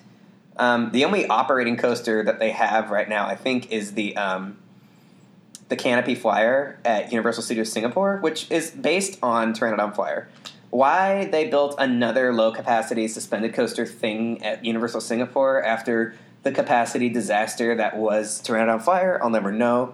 But um, I just want to say something real quick. I just realized What's I'm that? looking it up. Is that Caripro um, was is located in the same city that Kumbak's located in, uh, but Vekoma bought Caripro, not Okay. Kumbak. So I guess that there's like, a very fascinating. there's like a whole Oh yeah, Premier there. Rides had a hand in that too, because Premier Rides built like the Yeah, single rail so suspended Premier Rides was allowed to advertise because Vekoma wasn't doing anything with it. That so makes sense. Premier Rides was allowed to use Trek Type and advertise their product line. That's right. 'Cause And just start building them. Premier own. Rides Just go when they built want to build it. Slippery When Wet, which is the short-lived suspended single rail coaster at Hard Rock Park, which sucked. Um, I rode that. I rode um, the Bat Flyer that they installed at Kings Island, the Scooby Doo Ghoster coaster. That thing was kind of cute, and uh, made famous by Roller Coaster Tycoon Three, the four-seater uh, inward-facing suspended spinning coaster, the Sky Rider um, at Skyline Park. Yeah, the gyro rider, That was a fun ride. gyro flutter. Um, Sorry. Yeah, I, I again, but capacity for these things suck. Like, I get that the price point is great and the they're interesting to look at and marketable, but I've never been to a park where one of these like single rail suspended coasters was like functioning as a as a as an appropriate ride for the audience because the capacity is just terrible. Vleermuis, the dueling one, much, yeah. um, and a couple of other bat flyers from other parks are seeing new life uh, at the Trans Studio amusement parks in Indonesia, along with like Knott's Berry Farms Boomerang and stuff. So that's pretty cool. It's nice to see that these coasters are being relocated to parks and regions that are probably more appropriate for the capacity. Um, but yeah, they're just an interesting little tidbit in the in the roller coaster industry. The the single rail suspended coaster of the eighty of, of the of the nineties, mid to late nineties and and two thousands. Um, where now I don't think you would you I don't think you would really see them much anymore. I think you can find versions of them. Um, the park in um, Vietnam that purchased the suspended single rail premier coaster from Hard Rock Park ended up demolishing the ride because they couldn't get it to cooperate, and they built like a different version. I think either Premier Rides or or Intamin or some or S&S. There was some company that uh, Highway Boat. Google Highway Boat real quick. I forget who built it, but it uses the same ride layout and superstructure and oh yeah, it is, it is Premier. So Premier Rides rebuilt a different version of the suspended coaster, but it's not a single rail, but it has the same layout um, as the Hard Rock Park suspended coaster. This is a good segue. Let's Yeah, talk, let's let's talk about Premier- let's talk about Premier Rides. So Premier Rides, um, honestly, the real reason they're famous is because of their LSMs, their their launches. Mm-hmm. They were pioneers in the industry, and we definitely have one of our very very favorite coasters, as you say, In the world, in the world Is is, Mr. Mr. Freeze, Freeze. which is obviously some of Premier's best the work. spaghetti bowls are good. The Which I like. I like the Flight of. Fears. I like. Yeah. I like what they have done as an option for industry. I still think the Rock and Roller Coaster clones from Vekoma are better, Mm-hmm. uh, just because they're a little less rough, a little less intense. Uh, but overall, yes, Mr. Freeze really is what I think about when I think Premier. Those That first generation best- best premier stuff. launch coasters were iconic.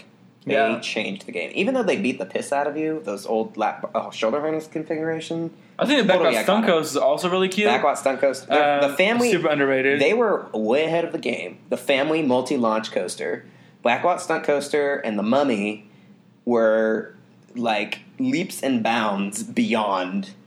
Um, they don't get enough credit. They're good rides. When we were just at Kings Island, and we're like, you know what, Backlot stunt coaster slaps. Like that is a really good ride, and it still feels, it still feels like a modern, relevant coaster. Um, Fifteen years into its operation. I do have to get a shout out Oh, to yeah. uh, West Coast Racers for being cool and fun and interactive. We really like A what this ride does because that double helix area of the ride is really really cool. The figure eight, it is good. It is intense. So I really do want to say that that is one of their more fun projects. I'm not the biggest Premier guy That's one of the most usually, interesting but that's one of the more in interesting things. The I don't really like the new seats. The Skyrocket twos are okay. Yeah, the trains. The the Skyrocket rolling stock is not our favorite. Like it makes me yearn for the very '90s look of the of the first generation launch coasters. Um, I get that they're more aerodynamic, but it's we've ridden a lot of Skyrockets. We've ridden like eight. Um, so it's it's like we're kind of at the point now where I wish the rolling stock uh, wasn't quite so clustery. Like Yeah, like there's not even enough space to put my feet in the back. it's of so the car. It's so hard to like, even cross the train to stow your your loose item, items. Like full throttle takes way longer than it should to dispatch because getting to the loose article bins on the other side of the platform is way more of a pain in the ass than it should be. And I will say that the Skyrocket 2s are an awesome solution. I think they took the Skyloop idea from Maurer and made it even better. And I Mm-hmm. think that those are really, really good rides to parks. I'm starting to kind of get burned out on them. They're they're very intense, uh, but I'll obviously still ride them. But once we've in a ridden while. enough of them. We've ridden you.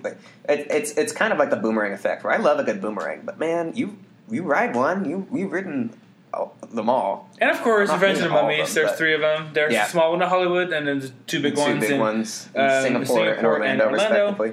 We So- ride the Mummy all the time. Overall, I would just say Premier Rides really is a great launch coaster company. Lots of different kinds of launch They've coasters. got all sorts of funny. whether you want family, Like- whether you want compact model, or whether you want skyrocketing crazy Mr. feel like early on they were kind of a Gerstlauer type, where they were just kind of doing whatever parks wanted. Yeah. In the mid '90s, they were working on uh, Buzzsaw Falls, uh, a failed attempt at the water coaster concept for Silver Dollar City. They built um, that indoor coaster for Six Flags Over Texas, which remains one of their only non. It, it remains their only gravity powered coaster, like the only coaster that that ride that park or that manufacturer, excuse me. I think it's the only coaster that Premier Rides ever built that has a lift hill, Runaway Mountain, and they were also doing um, the Stratosphere Tower high roller at the time. So they were very prolific early on as they were finding their footings. I mean, they had like six projects happening at once in the mid the mid 90s. Of course, their launch coasters were what really put them on the map. No one had achieved quite that level of um, success with launch coasters up to that point. Of course, now it's it's getting to the point where they feel like they're a little obsolete, probably not very energy efficient. Oh yeah, definitely. Um, but we hope that like Six Flags St. Louis and Six Flags Over Texas uh, continue to hold on to their Mr. Freeze coasters so that we may continue to worship them uh, like we do. Um, and then next, before we move on to the, the two finale um, manufacturers, we've got two more like medium size uh, manufacturers to cover, right? Oh, that's right. Yeah, I've completely didn't look at Wiegand. Okay. Um, Yeah, let's talk about mountain coasters. okay. Yeah. Okay. Let's- There's a about couple of, of companies out there doing mountain coasters.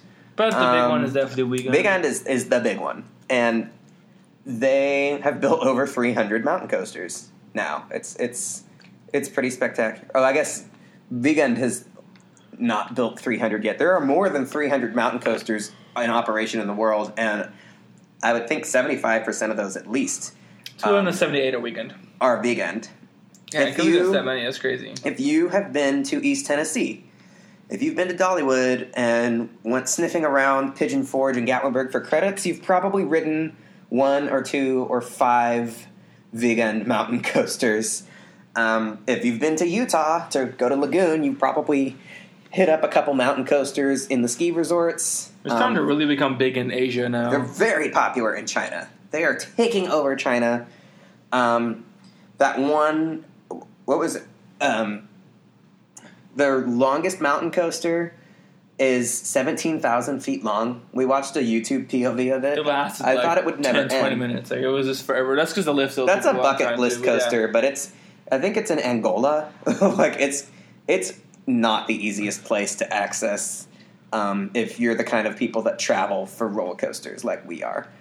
Um, but yeah, I want to talk about so Smoky Mountain Alpine Coaster was the very first end mountain coaster in East Tennessee, and now there's like almost a dozen mountain coasters or, or Wiegand projects or even some mountain coasters that aren't Wiegand. Um, but the Rocky Top Mountain Coaster, which is one of the most recent, is super cool because it's like four coasters in one, four lift hills, four drop sequences. It's like such a fun way to kill like half an hour um, riding this roller coaster. What you? Oh, you- what I found a. Um, I found another. we're making notes we for We our next trip to China. There's one in Chengdu at the hot springs. Ooh. There's one in Ooh. Nanjing. There's two in Nanjing. So these are like regions we're already planning on going to Yeah. pretty soon. Um, that were on our list for 2021. That I didn't even realize they just got new ones added in 2020. Uh, 2020. They also have this new thing where like mountain coasters are like their bread and butter, but now they have sport coasters, which is like a mountain coaster, except that you don't have handbrakes. You literally just sit and subject yourself to the gravity of the ride. There's that one that they, they like the prototype sport coaster in Germany that has like the Mhm. big airtime hills. That thing looks cool. I don't know how it keeps itself from like valleying because Well, they do have the, the uh, the hills look really magnetics on the hills. so but it's yeah. kind of like I'm a sure it's gonna coaster. push it over. Yeah. It's a launched mountain coaster with no brakes, no big deal. Um, and then they've got some dueling ones, like Dawson Duel at um, right? It's that park, right? Yep, yep, yep. And that one's cool because it's actually not a mountain coaster. It uses the sport coaster ride system, and it does not. It is not a terrain ride. It is on still. Ooh, what is that? This is this is on an actual live glacier. It's called Alpine Coaster, oh. but the area is called Glacier 3000. Glacier Three. It's in Switzerland. It's on an actual glacier. That looks like some. Or Buzz, right next to That it. looks like some BuzzFeed. That's crazy because you can literally see the whole glacier. That looks like an alien landscape. and it is secondly world's highest alpine coaster. That's crazy. My Well, very first alpine coaster was the one in. Breckenridge at Glenwood oh Caverns. God, it's really high up in the mountains. Bucket list. Girl, that's terrifying. what? Okay, next time we're in that region, we need to go here. the next time we're in Switzerland. well, we do have friends there. Yeah, we- that's going. true. Yeah. The next time we're paying our respects to Bolliger Mabillard and, and Intamin, we will ride this mountain coaster. Next time we'll go to the country where they're located, where Yeah. none of their products are there. Mhm. We'll go. Ooh, ride it. speaking of uh, Switzerland, do you want to talk about B&M? Let's talk about B&M. Let's talk about B&M. All right, so Cool. Wiegand is cool. Everyone loves Wiegand, but nothing much to talk about because all those up Yeah. coasters. Um, B and M, a lot to talk about. Obviously. So that'll have that'll be its own episode Yeah. because we're not going to keep you hostage like that. But we do want to highlight a couple of B and M's. We actually picked three, and we're going to stick to these three. We picked three. Oh. It was really hard. that are very significant highlight coasters for us. Uh, we're going to start with one you may have already thought about, which is Fury Black Mamba. No, we were not on the I figured I was finish right with, there. With. I think I was going to do Black. Mamba, Fury, and then our last one. I thought we could hear each other's thoughts, babe. Sweet we're married now. Well, you know what? It's also really late, and we're also we three hours into recording. Yeah, so that's true. okay. Anyways, the Wasn't next this one. double podcast a great idea? Yes, Lo- love it. We're Except having the lots of fun. We hope you're having fun too, listening. It's all right. if you're still with. Yeah, if you're still listening, if you haven't fallen asleep or driven your car off a cliff yet, we're really Hopefully, it was as cool as Alpine Coaster Glacier 3000. Okay. So, okay, so that gets us talk about Fury. Okay. Know, we'll do, Yeah. the, we'll do the American one Yeah, first okay. because that's the thing. Fury 325 is the modern How tall is Giga it? coaster perfected. I'm not, is it three, twen- 324 feet tall? 326? King's Island, maybe. Let's see. No. Um, Shut up. Orion is okay. I know, we had a whole episode about it. Don't worry about it. It's not important to I liked about it. Orion. Okay, drop is 320. No, drop's only 320. Wow. Wow. I feel like my. I feel like I've been lied Like I just been to. hurt. Shit. Wow. Well, I don't look We're good. not the coaster aficionados we thought we were, because Well, that further proves that the lift hill height is the ride's height. Yeah. And so, well, no, because then the okay, it doesn't matter Yeah, anymore. Fury Orion's is fantastic. drop, yeah. Let's even talk about fucking. Orion is still a Giga coaster, Yeah. even though it's like not as I good. didn't want this conversation. Okay, Um, yeah. So Fury is definitely a good coaster, no matter how you look at it, and it's a really, really good ride. It doesn't necessarily have the nice. The best thing about it's really cool. Fury, I think, is is the transitional bits. There's some moments in there where you get airtime just from going from 90 degrees one way to 90 degrees the other way. It's just so big. It's just so intense. It's intense And there's by the so many, of like- B&M, for sure. Yeah, yeah, it's definitely the more most intense B&M hyperstyle coaster. Um, lots of airtime, but also a lot of focus on transitions that either provide air or just really good The aerial ride movements. doesn't have a lot of height after the first drop, which I think is a winning characteristic. You don't need to Yeah, go that high a bit of again. eye through There's no need to in go middle, that yeah. high after coming off that drop. Orion and Leviathan both concern themselves with doing more height-oriented stuff after the drop, and I feel like Fury, even though it looks odd to stick so close to the ground after coming off one of the tallest drops in the industry, is a winning formula. So I kind of wish that there were more coasters like Fury uh, showing up, but I also I wish mean- there were more like Mamba because that was a very smooth inverts. transition. Not like we were going to talk Damn, about. did we ruin it? not like not like I was going to talk about Apollo's Chariot or anything like all the other amazing non-looping. I know Um, that, but I also feel like B&M episode will be one of the most fun episodes. I'm not gonna like give everything away now. I feel like we just gotta focus We on. still, I get it. We're almost we're an hour and seventeen in, but I can still talk about how amazing Apollo's Chariot is. Apollo Share is absolutely phenomenal. Amazing. so is Black Mamba. Moving Black on. Mamba. and, like Candy, Mamba. Candymonium. Are we gonna too. talk about That terrain? really good. Because terrain is also on Black Mamba. Sean really wants to go to bed. I'm sorry. No, I don't want to go to. Well, Yes, you I do. don't know yet, but I just want to make sure this this podcast isn't too long. Yes, So I know. Well, it's Black Mamba. It's fine. They made it this far.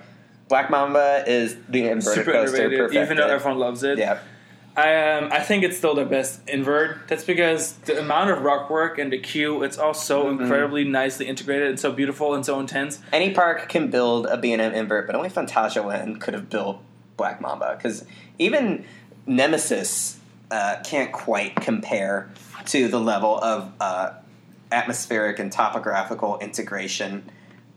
With Nemesis, they kind of just blew a big hole in the ground, and there's some there's some moments there where you're you're under and over um, rock work and stuff. But Black Mamba is just a series of tunnels connected by moments where you're outside it's almost as much underground as it is above ground, and I think that's freaking cool. Um, And then are we done with inverted coasters now, or do we get to talk about more? do we get to talk about stand-up coasters? Because like Riddler's Revenge, Riddler's Revenge deserves a little love. So Um, Riddler's Revenge shout out. and I guess we're not really going to talk about Speaking of green coasters, much, but we should also um, Rougarou is amazing. Don't add us. Rougarou is the best ride at Cedar Point. That's that's not what we believe, but it is in our top three. Top three. everyone, just as bad. everyone hates us. Okay, well, everyone thinks we're terrible. stick through it. Parrot Coaster. We're talking about Parrot Coaster at Chimelong Ocean Kingdom. Yeah, now. whatever anyone has ever told you, Wing Coasters are great, and Yep. especially Parrot Coaster, because Parrot Coaster is the longest Wing Coaster in the world, but it only has three inversions. It has four tunnels. It is absolutely phenomenal. I don't even know why no one else thought to build a Wing Coaster like that, but Chimelong Ocean Kingdom knocked it out of park again. Wing coasters Amazing wing coaster. are good and bad, but you can tell when you build a wing coaster, or really any, you build a coaster that's like built with a new park, and you got the whole park's infrastructure cradling this major, massive roller coaster. So, like Parrot Coaster, I mean, we've ridden several coasters that were opened with the park that are Wing Coasters, including Wuji Sunac's That's true. uh, Falcon or and HB, HB World. World, really just Chinese parks opening wing coasters with their. But this is this is exceptional. This is Mhm. different. This like this completely hits different. Like, Yeah. Whatever they say It's nowadays. just so beautiful. Yeah, whatever these kids are saying now.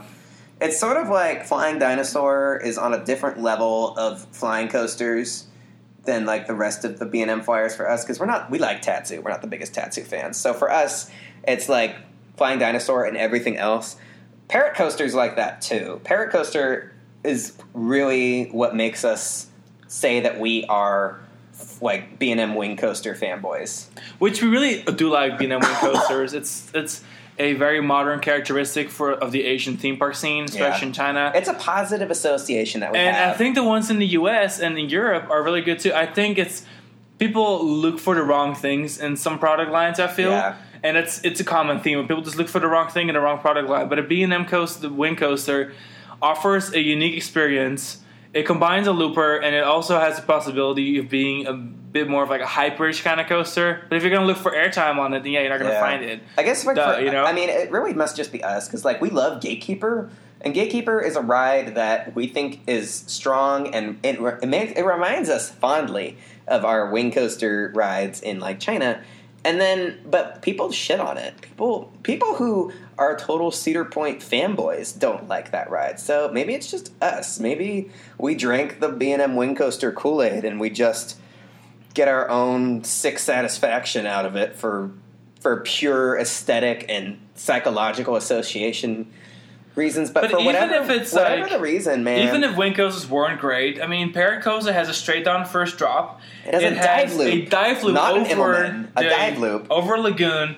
It has a swooping S turn up, another drop into a swamp, into a swamp, which is really cool. and, then, it does the big zero G roll. Big zero G roll. Then it has a dive turn Then it turns into Fury three into two an. S. Yeah, for real though. and then the mid course break runs at the far end of the ride, Yeah. and there's an equally lengthy second half of the Yeah. ride. Unlike after it, Gatekeeper, which, which has a mid course includes break run, seventy five several percent ride uh, several tunnels because Yeah. it goes under the midway, over midway, under the midway. It goes beyond. It goes past a giant tree, It's got the has a slow signature roll. roll. It's got a helix. and then the trains are themed to beautiful um, Macau. Macaw. Macau. Scarlet Sorry, macaws, we're, yeah. clo- we're literally next Macau. to Macau. Yeah, we are very lo- close. You can see Macau from very close. To, yeah, you can. Um, yep. um, so the Macaos, Yeah. um, which The light up at night. These Yeah. trains light up at night, The and also LEDs. they match the actual bird scene in the area as well as the thematic birds on the Mm-hmm. Yeah, tree. the rainforest area. It is a complete package thing, but it's so park. Like it's such an incredible attraction. Like for me, like I would still say I think somewhere in my head I think about rides like Black Mamba and Fury three two five as being like objectively the best B and M coasters out there. But if if I was on death row and I could only ride one more B and M, I'd probably pick Parrot Coaster. like I just there's just something about the whole package here. It is just a feast for the senses. yeah, it's one of those things where like you get to the finale of the ride and there's still more. Like you have your mid course, you have a drop, you have an S turn on the ground, then Mhm. you have an S turn over the midway, and you have your turn, your slow roll, another drop, an S turn on the ground, and then you have a full helix into the breaker. And the ride does so much in the first and second half. It is it is a really really good product, and I think it's a really good showcase of what a wing coaster can be. And I think we're starting to really see now that wing coasters are very varied because when this coaster opened, it was one of the first, right? Mhm. It was 2014. It was built in like 2012. Like it is because it yeah, was built with the park. built with a new park. but so. now we're seeing production model sized ones like HB World. We're seeing Thunderbird Sunac. We're seeing Thunderbird, cool. Phoenix, Phoenix, and, Phoenix, and oh yeah, that's a great one. So we're really starting to see this product line kind of evolve and become yeah, meeting the needs of every park. The and I really think I it's really- super the coaster is the unsung brand. hero of the B and M family. Inverted coasters are not really getting built much anymore. Stand up coasters are dead. Floorless coasters are pretty much dead. Like, although the the, the one that Gröna Lund is building, the invert, it looks really cool. Be curious to ride it. Um, a Decepticoaster at Shang at, at um, Universal Studios Beijing looks interesting. The uh, augmented Incredible Hulk clone with vest restraints is that's going to be really something. Um, dive coasters are also kind of carrying the B and M, the the B and M machine right now. I can't wait to ride Emperor. Oh, Emperor Someday- looks like it's gonna be so someday great. Emperor will open. Someday we'll get See what's Diego shout out. And we love like we uh, i think Shikra is a huge guilty pleasure of mine. I love the airtime you get off of that thing. Oh, I totally. hope that uh, they can perfect the dive machine using uh, the vest restraints. Because right now, I appreciate vest restraints on wing coasters because I don't feel like I'm missing out on airtime when I ride a wing coaster, kind of like a flying coaster. Yeah. I don't mind the vest because that's wing coasters are about visuals, forces, um, you know, speed, loops. It's not really about airtime. A ride like Valraven, I feel like I'm getting screwed out of airtime because of that restraint system, and I hope that there is a happy medium that they are working to achieve. Well, yeah, because if a dive cruiser becomes a looper, then it's fine. But if a dive cruiser has a dive as its main element, but Yeah. just have a vest restraint, then it's like, what's the whole point? Yeah, Emperor. Even if Emperor doesn't have airtime, it's probably still a lit coaster that is going to give you a dive coaster drop, and then the rest of the ride is going to be wing coaster ri- vibes the whole way through. And I see nothing wrong with that. Um, And then we have two manufacturers left. Zamperla. we're to talk about Zamperla for a second. So big shout out to China Dinosaurs Park because Yeah. they have our favorite Zamperla coaster. Speaking for the both of us, Yeah, it's called Dinosaur Mountain. So we got into this line, and I knew it was a I knew it was a moto moto bike kind of coaster from Zamperla, but I didn't know what exactly to expect. We had to wait forever. Like dispatches were slow, and like only occasionally would it actually dispatching a train. We're like, this is so mm-hmm. China. It's hot in here. What yeah. the hell? is it worth it? Is it worth it? And then we rode it. it was so amazing. It was the best freaking Zamperla. we had to ride ever. it again. So- I mean, it was so awesome. It was a motorbike coaster with a lift to, hill. to put it in inside. perspective, this was in the same park as Dynaconda, which is our favorite S&S. This park, all three of their coasters are our favorite roller coasters from those respective designers: Golden Horse, Zamperla, and S&S. Um, we rode Dinosaur Mountain a second time instead of riding Dynaconda a, A third third time. time. because we thought Dinosaur Mountain was so fucking lit. It's one of those things where sometimes you go for a certain thing, but then the biggest surprise is another attraction. Yeah. And then you have to just rewrite it because, like, You're just so blown you away. want to be blown away again. And we were the, second shock. time. Yeah, the second time we were like, "This is amazing." So, Dinosaur Mountain, you're in a cave. So, you enter a cave, it's like volcanic, and then you It's like the Space. Mountain with dinosaurs, and you're on the back of a little velociraptor. And so you go up the lift hill, and you're like, wow, this is crazy. We're in a skeleton of a big giant dinosaur that's dead, Yeah. whatever it is. Uh-huh. But you're also in space, and there's no on a volcano. So, whatever, you know, it's China. Yeah, it it's doesn't matter. there's a lot happening. But then there's a big drop, and like a bunch of helices. the drop is, is like this big swooping thing. The G forces are like you're laying, like you're under, But you know, it- you're like it- Birdie Pony Express. it low key It's so gave us. Tron vibes. No, it was Some like it foreshadowing. was like a little secret Tron. Uh, but yeah, it gave us a little bit of Tron feel, and that's that's the highest compliment we could pay any so yeah, ride. Zamperla's cute, but we're just gonna like talk about this ride only. Well, okay, we'll talk about that ride only, and also Wild West Mine Train at um, Ocean Park. Oh my god, just I keep second. forgetting Zamperla even made that. Yeah. That's right, Zamperla. That's a cool ride. Um, it's a lot to look at from Yeah, so ride. Hong Kong Ocean Park doesn't just have Dragon, which we discussed in episode one. Yeah. Um, it has The a mine train mine that is train. also elevated like hundreds of feet Yeah. Mm-hmm. above the uh, South China Sea, and it is like this weird mine train themed coaster that has nothing to do with mining at all. Very It's ocean because park. it's in the USA, like the North America section of the park. very, but whatever. The whole With- point is that like their aerolog flume that's themed to it has like steep drops Yeah. and like big helices far over the ocean. Yeah. It's a weird roller coaster, but then they cloned It's it. hard to believe. Yeah, that, that part, um, the again. Adlabs Imagica in uh, Yeah. Mhm. Italy, or Italy, India has a clone of this ride. Believe it or not, Just a few feet. we didn't away from each other, realize. yeah. We didn't even realize that it was a clone until we started watching the POV, and we're like, we've seen this before. What is this? Um, Zamperla gets you know most most of what they're famous for, of course, is their production models and stuff. But I think people forget this was another one that I really wanted to do this podcast series for because Zamperla's got some impressive custom builds that like don't get nearly enough attention. Um, obviously, they're not really, you know, the, the production models are still paying the bills. They're not like getting their flag in the sand over like a bunch of like custom projects and stuff. But when they do custom projects, they're they're rising to the occasion. Um, we missed the factory coaster at Wuxi Sunac, unfortunately, but um, based on the POVs of it, it looks like a really fun like uh, entry level sort of escape from Gringotts kind of ride. Yeah, like one really that's a little more affordable. And um, I look forward to seeing improved iterations of the Thunderbolt ride lineup because I frankly did not like the one um, at uh, Coney Island, and I hear that the one at Owa is not much better. But they're selling more of these. Like they're getting popular. There's parks in China that are building them with different layouts, and so I'd just be curious to see how um, Zamperla seems to be going through its own metamorphosis. They seem to be rising to the occasion to, to building major e-ticket custom rides, marquee attractions for large theme parks instead of just building, you know, wild mouse coasters and stuff or you know, motorbike coaster clones or dreadful flying coasters that feel like tortured devices. So There are some good too. there's yeah. they've got. I mean, they really run the gamut. They have everything from Valaris to one of our favorite roller coasters in China.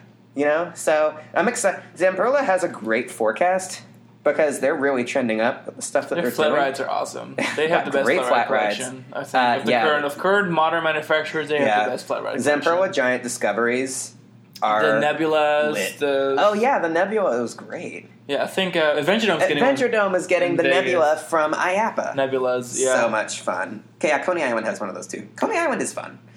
but Okay. We Last saved, I we think- saved the best for last. I think this is the most diverse when it comes to roller coasters. Most diverse company in the industry, the killers. continuously Of the reinventing itself, especially lately. Maybe a little bit biased because I'm Dutch. Yeah, But overall, when I look at their whole lineup of rides, they It have the most installations in the world. Vekoma. No, each Vekomas. Um, I'm starting to love seeing people get more interest in Vekomas again. Yeah. Uh, we obviously love Vekoma because we are Dutch, but also we love Tron. Not to be coaster hipsters, but like we've loved Vekoma for a very long time. Yeah, I'm the person that will drive four hours just to ride SLC. Yeah, even though I live we live in Orlando, but like we're low key salty that Wild Adventure Adventures never opened this year because we kind of needed our SLC boomerang fix, uh, and we didn't get it. because these coasters, we- we'll start right off with them. SLCs, yes, SLCs are not as smooth as B&M inverts, but when they were designed, they were a perfect solution for those parks that could never afford a B&M, for those parks that didn't have enough space, for those parks that needed something that was Yeah. revolutionary and super new to the industry. Boom, good price point. Yeah. Boomerang, six inversions, Yeah. two drops, forwards, backwards, no brainer. Yeah, Small footprint. you can't be mad at this. It's like I don't know why we're hating for, Vekoma, but for like killing the game with between boomerangs and SLCs, they sold like a hundred coasters, marquee thrill ride attractions for theme parks in every continent that has theme parks. Like it's the level of success achieved by rides like boomerangs and SLCs cannot be understated. And it's like, look, okay, they're not building them for us. They don't build SLCs and boomerangs for enthusiasts because it's not about us. It's about the market. It's about clientele. and now we're looking at Now, just like the overall amount of things they, they build do. So they have family us. coasters, they have mine trains, they have custom coasters, they have launch coasters, they have three kinds of flying coasters. they do all kinds of non-coaster shit too. They have dark rides. they have so much. Uh, flying theaters. Jurassic they have Park so River much. Adventure. Yes, like yes, your favorite Jurassic Park ride over in Hollywood. Yes, that drop was in, in Yes. was in Yep. So yes, SLCs and boomerangs exist, and they are a great base for like the company to have penetrated the market and to, to get his name out there and be like, hey, you can build a coaster too. You can build a three, you know, six inversion coaster without breaking the bank, and that's how they got famous. They had the whirlwind models, the tornado models. Their small loopers were their entry to the market, And but now also- it's so much more. You can't claim to love Disney parks and not claim to love Vekoma. They because are, they're- and Disney they are are like mutually super exclusive. Tight. Super tight. You can't shit on Vekoma and then also be a Disney fanboy. It doesn't work like that. Sorry, I don't make the rules. Don't at me. Um, and so now we're looking at all their new we looked at. We went to look So at. have we like the- visited the Tron space barbs. They have that was today. That's crazy. yeah, we went. We went to Magic Kingdom today to look at Tron. It's beautiful. We can't wait. Um, they have the new Bermuda Blitz. They have uh, whatever. They have like the everything. Vekoma Neo the new line, line. is just Fly opened this week. It looks like a life changing experience. it's absolutely. I guess this episode will be airing Maybe how weeks from now. So like Fly will have been open by the time you hear this. Fly will have probably been open for like a couple weeks. That immediately shot up to the top of our bucket lists. Um, my bucket list is also Gravity Max, which Alex has written, but that's on top of my bucket that's list. That's a cool ride.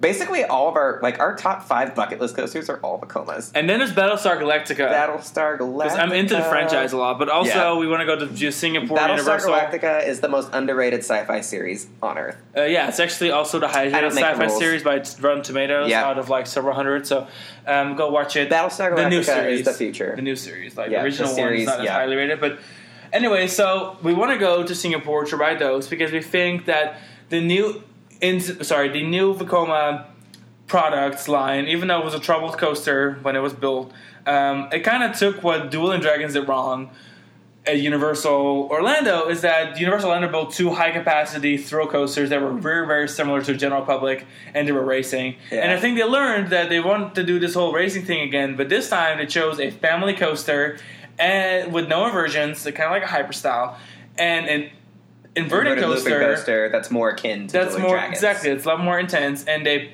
race those together with a modern franchise, and you know that actually has legs versus you know coming up with a theme that's not as marketable. Yeah. And so they had they did that right, and then When the third Universal major theme park opens, kind of like how Universal Studios Beijing got a clone of Hulk, even though Hulk is 20 years old, I would not be shocked if in 2030, when we're getting ready to unveil a new Universal theme park, that there's a Battlestar Galactica clone. yeah, I, I think so I too. would not be surprised. because they own their franchise, uh, which is nice. Yeah. there's no there's no buying of rights, but also I think that they want to redo that whole failed gonna- concept. I think- and they're going to relaunch that franchise too. Like Star Trek and Star Wars have had legs for centuries. Like I feel like in the social media era, it's time to put Battlestar Galactica back out there and do movies, do a series. Yeah, I mean we're, we're not like uh, we're not not a pop brand podcast, but if you have Seriously. not seen Battlestar Galactica and you like sci-fi ish things, go to Peacock, um, which is the free streaming service from NBC Universal, or if you're listening internationally, I know the BBC iPlayer has it too. Go ahead and uh, find it and watch the 2004 series. Um, Four full seasons, incredible show, and that's All also what the saying- ride's based on. All we're saying is that there's a reason why Universal Studios launched their most ambitious theme park resort to date on the back of a dueling roller coaster themed to this franchise. Exactly, which yeah, so there's So, not much else yeah. to add to it. Which is kind of funny. That's one of the few projects that aren't coasters that Vekoma and Universal worked together. It didn't work out as well because of all the changes that had to be made. But I do think that we're going to see that Well, again. yeah, I think we're going to see it again. and of course, we love Tron. There's We're just absolute yeah, Tron nerds. is our life. But you already knew that. We've We talked about Tron on it like multiple podcasts. times. Well, it's on our list. We made a little list of this one too. or top three already forgot. I think I I think it's already I already deleted it. I'm sorry. Oh, it's okay. I mean, Abyssus under construction at Energylandia looks awesome. looks lit. I mean, crazy. the Firestorm. They already coasters, have four Top Gun Four launch Top Gun coasters. They're all in China, coasters. if I'm not mistaken. All Phantom They're all Phantom parks. Wild. One parks. is Ningbo, which we will actually go to because it's close to Shanghai. The uh. Top Gun launch coasters are cool because they're like little two car trains that look like like fighter jets. And then the Firestorm clones coming. There's one going to Vietnam. And there's a couple more going to China, and then Abyssus. Yeah, there's one going the to long- the Dragon theme park in China. Abyssus is the long, um, You know. long form version of the Shockwave launch coaster. This is I, Vekoma feels a little bit like Intamin these days in the sense that I feel like their best coasters have not been built yet. we're just sitting here at our desk, like musing and fantasizing about the stuff that Vekoma is building right now because the stuff that we have written from Vekoma, the best of Vekoma that's new, that's modern, stuff like Tron is so amazing and we're so enamored with it that we know we can anticipate greatness uh, from the projects that are still being built. Well, yeah, right and then now. also by uh, building Guardians of the Galaxy, Guardians of the Galaxy, completely Cosmic new Rewind. custom Vekoma spinning kind of coaster. So Vekoma has all these different product lines Total mystery. that are all running Yeah. alongside each other, and thankful for you know pioneers in the industry like Vekoma. I'm sorry, like um, Disney working so closely with Vekoma to bring all these projects to life. But I do think we have to give a fair shout out to Vekoma in many ways that enthusiasts don't always want to give the company credit for, Mm-hmm. and is that yeah we can we can get stuck on the fact that you had that you bang your head on the SLC. We all effing know that already. Like this is not news anymore. We got to understand where those products stood in the market when they came out. We have to understand that these products fit a niche and they were a great solution for many parks around the world. It would have never been this big now if it Yeah. weren't for their first Vekomas jump-starting their success. And now we need to look at But at their future, I- and they are, a leading around. company. They are a leading company. Head over heels at Wilderness Park Trip Stroll. People are losing their minds over that ride. Yep, and in the same country, just like an hour away, less than an hour away, you have Fly. Why? Yeah, Germany is becoming the hotspot for these neo Vekomas. Like that's a good place to be. yeah. If you're yeah, unless you're in China or the United States, like Germany is where you want to be for. And I wish the United States right to get more of the loopers and stuff because Yeah. if we're going to talk about their new products, of course, everyone knows that the Bermuda Blitz model, which is what we found at um, Lech Coaster. Left Coaster. Legendia, is I mean everyone's written it says it's one of the very best coasters they've Yeah. ridden, if not top top five of their lives. So And it's such a straightforward concept. It's a lift hill coaster with loops, and it is and like crazy perfected. airtime. So it is the perfected standard looping coaster. like let's always watch Vekoma, see what they're bringing next. Mhm. But I really think that they have such a diverse lineup of rides that they're working on right now, and they just really are reinventing the wheel. And I think that f- before they were an alternative to other solutions in the industry, and they were a very good price point, and they were you know able to mass saturate the market. I think now. People want Vekoma so bad; they're so sold out Yeah. that now they're becoming niche, now they're becoming pricey, now they're becoming these elite products that your theme park is gonna need Yeah. to have, and I love to see it. Disney is building Vekomas, and Intamin is building Velocicoaster because you know Yeah, it's funny how like, um, because yeah. Universal couldn't. I think Universal is kind of over for Vekoma for some reason. um, you know, better Uh, start I guess to go. so, yeah. But um, Intamin does a good job with the thrill that they need for That's true. Universal. But yeah, now I feel like we could talk about Vekoma and Intamin in like the same category, and I wouldn't even put B and M in that category right now. Look at that. And so with that, guys, we're gonna wrap up this episode. It's already been um, over an hour and a half. Thanks for listening to this part. If this is your first part listening to our manufacturer talk, And shame on you because we told you to start with part one. but also Just just go back and check out part one. If you want Yeah. to reference back to it, go ahead. Yep. Uh, visit thecoasterkings.com. We've got Tron updates, Jurassic World updates, Walibi Belgium coaster updates, lots of stuff going on. Follow Mm-hmm. us on social media. And um, if you like our podcast, leave a review on whichever podcast or streaming service you're listening to us. And uh, we'll catch you next time. That's right. All right. Thanks for listening.